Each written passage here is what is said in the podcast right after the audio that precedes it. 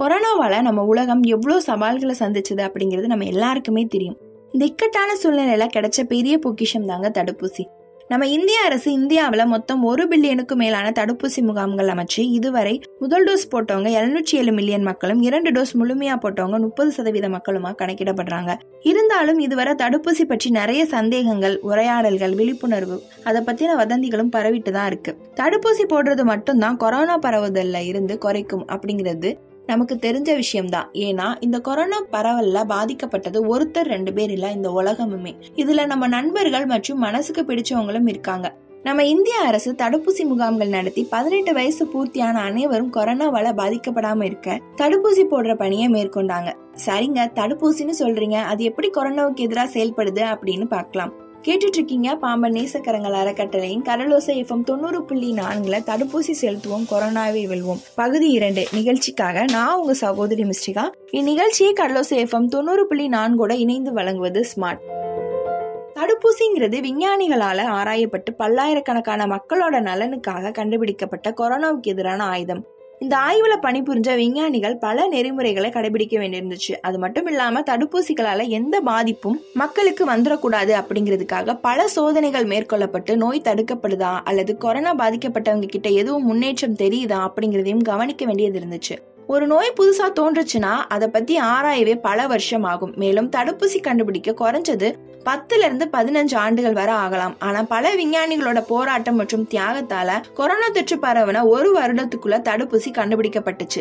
இது ஒரு அதிசயம்னே சொல்லலாம் மருத்துவ உலகத்தை பொறுத்த வரைக்கும். ஆனாலும் நிறைய பேரால இவ்வளவு சீக்கிரமா எப்படி கொரோனா தடுப்பூசியை கண்டுபிடிக்க முடியும் அப்படின்னு வதந்திகள் பரவி தடுப்பூசி பத்தின பயம் மனசுல மக்களுக்கு ஏற்பட்டுச்சு.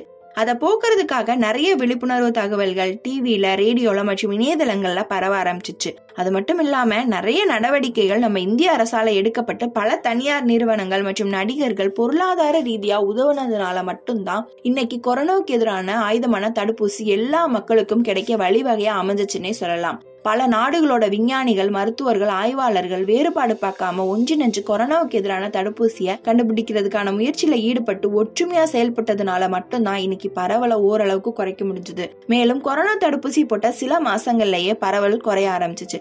இந்தியாவில முதன் முதலா கொரோனா தடுப்பூசி வந்தப்ப சோதனைக்காக மக்களுக்கு போடலாம் அப்படின்னு நம்ம கவர்மெண்ட் எஃப்ஏக்யூ மூலமா ஃபர்ஸ்ட் அறிவிச்சப்ப மாதிரி தடுப்பூசியை போட்டுக்கிறதுக்காக ஆயிரக்கணக்கான மக்கள் கோவிட் நைன்டீன் தடுப்பூசி முகாம்கள்ல கலந்துக்கிட்டாங்க.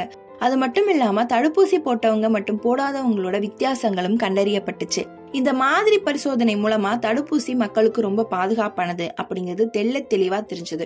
ஒரு தடுப்பூசியோட செயல்திறன் ஐம்பது சதவீதத்துல இருந்து அறுபது சதவீதம் வரை இருந்தா மட்டும்தான் அதிகாரப்பூர்வமா அங்கீகரிக்கப்படும். இதுல பெரும்பாலான தடுப்பூசிகள் எழுபதுல இருந்து தொண்ணூறு சதவீதம் வரை கூட செயல்திறனை காட்டலாம். இன்னும் சில இரண்டு அல்லது மூன்று வருடமானால் நூறு சதவீதம் கொடுக்கக்கூடிய செயல்திறன் தடுப்பூசிகளும் கண்டறியப்படலாம். மேலும் தடுப்பூசி போட்டா ஏற்படுற நன்மைகள் என்ன அப்படின்னு சொன்னா, கொரோனா தடுப்பூசி நம்ம உடம்புல நோய் எதிர்ப்பு சக்தியை அதிகரிச்சு கொரோனா பரவுதலுக்கு எதிராக போராடி பாதிக்கப்படுறதுல இருந்து தடுக்குது. மருத்துவமனைக்கு கொண்டு போற அளவுக்கு இல்லாம பாதிப்பு இருந்தாலும் சுவாச பிரச்சனைகள் சற்று கம்மியாவே பாதிச்சு நம்ம ஃபேமிலி, ஃப்ரெண்ட்ஸ் அண்ட் சமுதாயத்துக்கு தொற்று பரவுதல்ல குறைச்சு ஒரு முழுமையான பாதுகாப்பை தடுப்பூசி நமக்கு கொடுக்குது. தடுப்பூசி தடுப்பூசி அப்படின்னே சொல்லிட்டு இருக்கீங்களே, அதுக்கு பேர் இல்லையாப்பா அப்படின்னா அதுக்கு கோவிஷீல்டு அண்ட் கோவாக்சின் அப்படின்னு ரெண்டு பேர் இருக்கு. நம்ம இந்தியாவில ஜனவரி பதினாறு ரெண்டாயிரத்தி இருபத்தி ஒண்ணுல தான் முதல்ல தடுப்பூசி வெளியிடப்பட்டுச்சு. ஃபர்ஸ்ட் முன்கள பணியாளர்கள், அதாவது மருத்துவர்கள் மற்றும் அரசு ஊழியர்களுக்கு முதற்கட்டமா வந்து தடுப்பூசி போடப்படுச்சு. அடுத்த கட்டமா அறுபது வயசுக்கு மேற்பட்டவங்க மற்றும் நாப்பத்தஞ்சுல இருந்து ஐம்பத்தி ஒன்பது வயசுக்கு உட்பட்டவங்களுக்கு தடுப்பூசி போடப்பட்டுச்சு. இந்தியாவில மே ஒன்று ரெண்டாயிரத்தி இருபத்தி ஒன்றுல தான் பதினெட்டு வயசுக்கு மேற்பட்டவங்க எல்லாருமே தடுப்பூசி போடலாம் அப்படின்னு நம்ம அரசு அறிவிச்சாங்க. அது மட்டும் இல்லாம முதல் தடுப்பூசி மட்டும் போடுறது பாதுகாப்பா இருக்காது, இரண்டாவது தடுப்பூசி போடுறதுதான் முழுமையான பாதுகாப்பா இருக்கும். தடுப்பூசி போட்டதுக்கு அப்புறம் தலைவலி, காய்ச்சல், சளி மற்றும் குளிர்காய்ச்சல், ஜலதோஷம் போன்ற பாதிப்புகள் வரலாம். ஆனா பயப்பட வேண்டிய விஷயம் இல்ல, அது மூணு நாள்ல இருந்து ஐந்து நாளுக்குள்ள சரியாயிடும். இப்போ உங்களுக்கு ஓரளவுக்கு தடுப்பூசியை பத்தி தெரிஞ்சிருக்கும்னு நினைக்கிறேன். தடுப்பூசி சின்னதா இருந்தாலும் கோவிட் புயலுக்கு எதிரான சக்தி வாய்ந்த கருவியாகும். சர்வதேச பரவலை குறைக்க நம்ம அரசும் தடுப்பூசிக்கு அங்கீகாரம் கொடுத்து சுகாதார பணியாளர்கள் மற்றும் நோய் தடுப்பு தகவல் தொழில்நுட்ப வல்லுநர்கள், நோய் கட்டுப்பாட்டு நிபுணர்கள் மூலமா மக்களுக்கு விழிப்புணர்வு ஏற்படுத்தப்பட்டுச்சு. மேலும் அரசு தடுப்பூசி மையங்களையும் இலவசமா தடுப்பூசிகள் போடப்படுது. தனியார் மருத்துவமனைகள்ல குறைந்த கட்டண தடுப்பூசி சேவைகளும் வழங்கப்படுது. அதனால தடுப்பூசி அப்படிங்கிறது மட்டும்தான் கொரோனாவுக்கான பாதிப்பை குறைக்கும், மேலும் மித்தவங்களுக்கு பரவாம இருக்கிறதையும் தடுக்கும் அப்படிங்கறத மனசுல வச்சுக்கிட்டு தடுப்பூசி போடுவோம், சமுதாயம் காப்போம். இன்னைக்கு இந்த பகுதியில தடுப்பூசியோட முக்கியத்துவத்தை தெரிஞ்சுக்கிட்டோம். மீண்டும் அடுத்த பகுதியில சந்திக்கலாம். நன்றி. என்றும் சமூக நலனில் அக்கறையுடன் கடலோசை எஃப் எம் தொண்ணூறு புள்ளி நான்கு.